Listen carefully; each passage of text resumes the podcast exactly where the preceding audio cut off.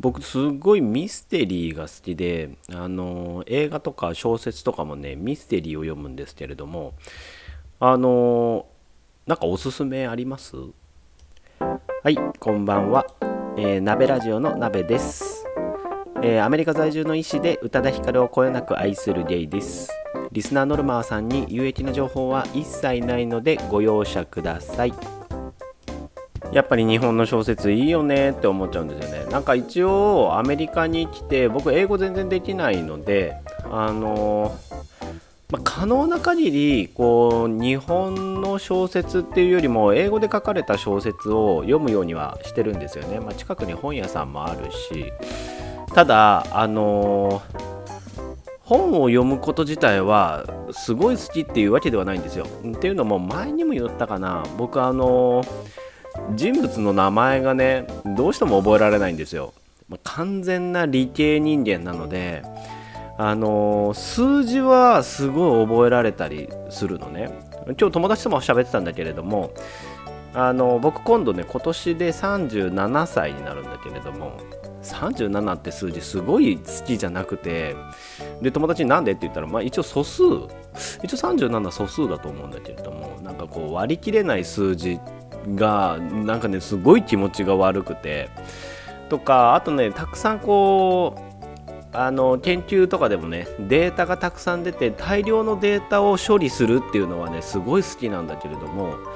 あの、ね、昔から日本の社会科とかがあの社会あの歴史とかそう人物が出てきてしまう科目があの、ね、どうしてもね苦手なんですよ。あの人の名前が覚えられないのとあんまり想像ができないっていうのがあるんですよね。なんかの障害なのかなと思っちゃうんだけど。だから日本でね患者さんのね名前とかがねちょっと覚えづらかったりもするんだよね、まあ、もちろんね仕事上だからあの全く覚えられないってわけじゃないよ。なんだけれどもあのー、そうでもねあこの病気の人だっていうのでね思い出せたりねするんですけれども。でねこう英語の小説とかも読んでるとあの、特にね外国人の名前なんてさらに覚えづらくてあの、結構覚えるのに結構必死だったりはするんだけれどもそのあまりねあの、覚えづらい名前だともう小説読んでてもあれこの人のこれこの人誰だっけとか言ってあの何度も何度も読み返したりあとはあの、あれこうわざわざしおりに名前をね書いてこれはこの人の息子とかこのこれはこの人の奥さんとか 書かないと全然読めなかったりするので 登場人物5人ぐらいしかいないのに。であの推理小説だと必ず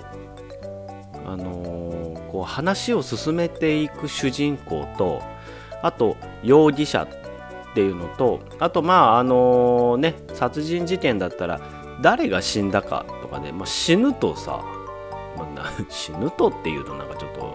語弊があるかもしれないんだけどまああのねうん、あの殺された人とかがいる場合だとあの登場人物1人減りますよね。で連続殺人とかだと3人ぐらい死んじゃうから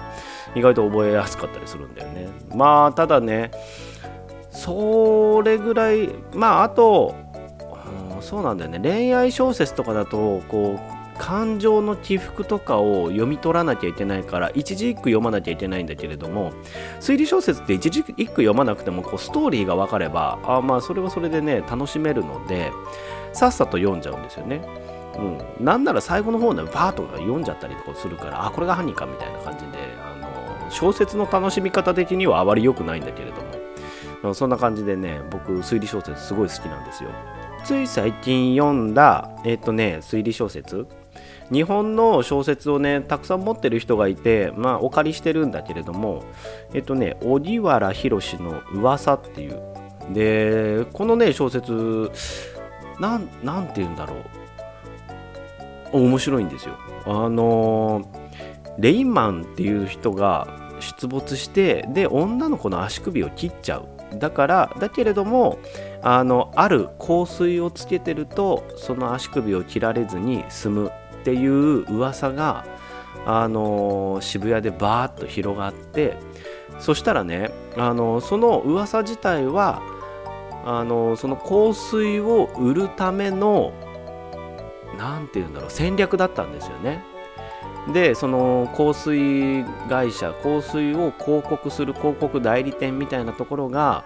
まあ、渋谷の女の子を集めてこういう噂を広めてほしいっていうような子たちにしたのにもかかわらず本当に足首のない殺人事件が起きてしまったっていう話から始まるのね。この話のすごい面白いところって口コミがどれだけ人を信用させてしまうのか例えばこう CM でもしねこうあの香水を売るための CM を作ってテレビで流すと若い女子高生とかはそういうのはあの大衆のものだからあんまり好きじゃないんだけれども女子高生の間だけで流行る口コミで流行ったものに関してはこれは本物だみたいな形で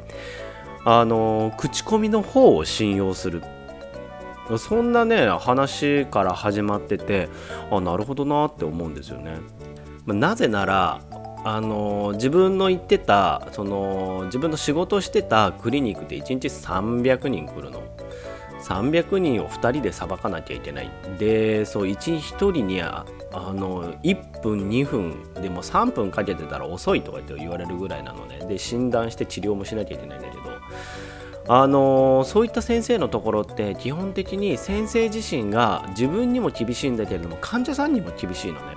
患者さん教育がすごく大事っていうのはあの、まあ、教え込まれてるところなんだけど外来診療って基本的に患者さんと会う時間って1分2分で次の診療例えば、まあ、3日後に来てくださいとか1週間後に来てくださいっていう間は患者さんがご自身で、まあ、薬をね塗るあの、まあ、皮膚科だからねクリームとかね軟膏とかが多いので自分で塗らなきゃいけないんですよね。だから患者さんの教育っていう面ではすごく大事なところではあるんだけれどもやっぱりその教育がねすごいあの威圧的で怖いとかいう人の場合は結構ねそういう悪いレビューを書いちゃったりするんだけれども基本的にその口コミの方が大事で口コミが悪くなるとやっぱり患者さんの数が減っちゃったりとかあとやっぱりそのクリニックも Google レビュー1とかのねもう1切っちゃうんじゃないかと思っちゃうぐらいあの 1.1とかだった すすげえ低いなと思って。うん。もうなんか委員長もびっくりしてた俺のレビューすげえ低いなみたいな感じなんだけれども。でもやっぱりそれだけ患者さん来るってことはあのねもともとの患者さん数も多いんだけれどもあのリピートもするしいざとなったらこの先生に見てもらいたいみたいなあの患者さんも多いしあとはそれをねあの周りの地域の人が分かってあの口コミで広がってるっていうのでやっぱり Google のレビューを見てくるっていう人って意外と少ないんだなと思いました。あでそうそうミステリーね僕ね、あのー、今まで読んだ中のミステリーの中で、まあ、うちの後輩もね同じの読んでたんだけれども賛否両論あってあの森博の「すべてが F になる」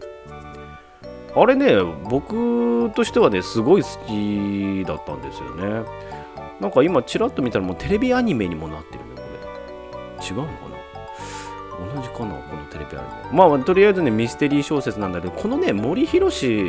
が、まあ、すごい有名ですよね。あのミステリー作家として。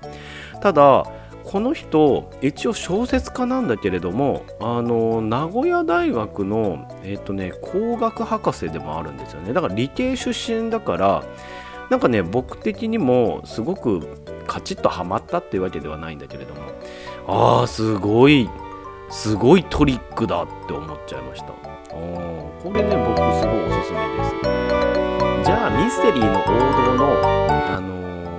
ー、東野圭吾の小説は読むんですか？とか言って時々聞かれる時あるんだけれどもあの僕ね好きな作家のものって全部読む派なんですよ。だから森博のあのシリーズ四季シリーズとかもあるんだけどそういうのも全部読んだんだけどあとね伊坂幸太郎も読むんですよ。あの人の書き方ってすごい不思議ですよね。こう3人の登場人物がいたら3人の登場人物の視点で全てを書くからすごい面白いんだけれども東野圭吾はねあの小説の関数すごい多いじゃないですか。もうガリレオシリーズもそうだったりもするしまあ映画化されたのもすごい多いしあとあのなんだっけ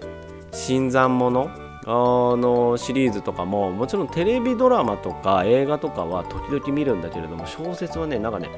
手出しちゃうと全て読みそうな気がするんですよ。もうそうするともう仕事とかも手つか,、まあ、手つかないわけはないんだけれどもなんかねずっと自分の中で流行っちゃってもう他のも全部読まなきゃ読まなきゃとか言ってなっちゃってあの私生活に影響が出るのでまだねあの東野敬吾は手を出してません。ただねその代わり映画は見るんですよ東野圭吾のでもどれもすごい好きです昔あの広末涼子と小林薫のあの映画「えー、秘密」あれすごい昔の映画なんですよね。でもあれね僕すごい好きだったんですよね。あのバスの事故で妻と娘が事故に遭っちゃうんだけれどもあのその奥さんの意識とか記憶とかが娘の方に移ってしまってで奥さん自身は亡くなってしまうっていうような話なんだけれどもなんかね最終的にすごい綺麗なお話だったんですよね。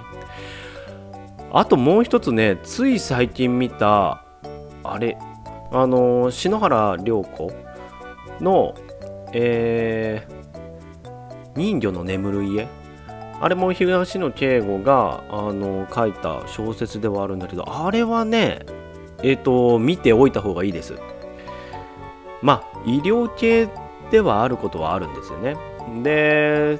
確かプールの事故で篠原涼子の娘が、えー、事故に遭っちゃってあの植物状態になっちゃうんですよね。で植物状態になっちゃったんだけれどもあのそのせいでね全ての世話を篠原涼子がしなきゃいけなくなっちゃったのね。でもちろん植物状態だから意識も全然ないんだけれども体だけが大きくなっていくみたいな。で娘の世話を毎日毎日してるんだけれどもえっとね旦那さんが西島秀俊なんだけれどもその旦那さんがロボット工学のあの会社の社長かなんか偉い人なのね。でそのね技術を使って娘の体を動かそうっていうことになったのね。まあ人間の体って、まあ、神経があの筋肉にくっついてで脳からの指令で、あのー、神経を伝ってその指令が筋肉に伝わってで筋肉を収縮させるというような形だから外から外から電流を流すことで体を動かすことができるのね。えっ、ー、と、何て言えばいいんだろう。あの、例えば篠原涼子が、えー、パソコンで右手を上げてみたいなあの操作をすると電流が流れてであの手が上がることができるのねで左手を上げてっていうボタンを押すと電流が背骨を伝って、えーと、手が上げることができるのそうすると,、えーと、じゃあ座ってっていうと,、えーとそのボタンを押すとあの腰掛けることもできるようになってくるのね。もちろん電流が流れてるから筋力とかもあのだんだん出てくるんだけれどもそれは植物状態の彼女の意思ではないわけよ。またそれがすごい何て言うんだろうセンシティブな内容すぎちゃってこっちもちょっとね見ててハラハラしちゃう。その自分の意思ではなく篠原涼子お母さんの意思でそれは動かしている。だけれども娘は生きてる。あのじゃあこれをどうすればいいのみたいな。このまま娘はあの全く動かさずにあの筋力とかも落ちてただただ寝てあのねどう何を待てばいいのみたいな形になってるんですよね。このただただ生命の例えば何て言うんだ息をするとかあの排泄をするだけでずっと周りがケアをしていなきゃいけないみたいなあの娘の状態をずっと見ていなきゃいけないのかそれともえっ、ー、とまあリハビリ目的でこう手を上げる足を動かすを自発運動をさせることで確かに筋力っていうのは他人が動かす、うん、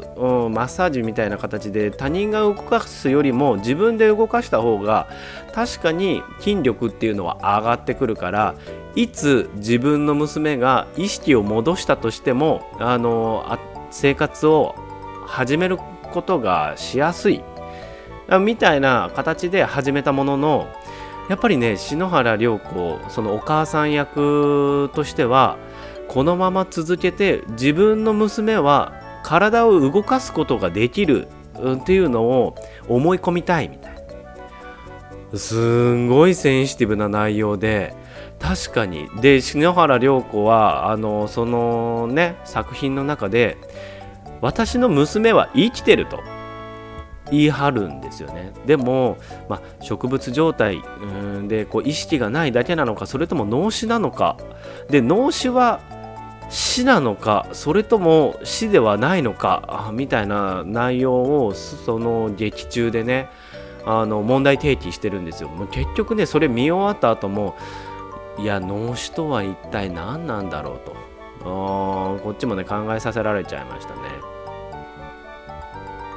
で、なんで今日こんななんか重たい話してんだろうと思っちゃった。いや、ただ単にこう僕ミステリー好きでしたって話だったんだけど、結局、え、脳死とは見たくなっちゃったんだ。いや、まあ別に、今いいんだけど、こんな重い話する予定ではなかったです。では。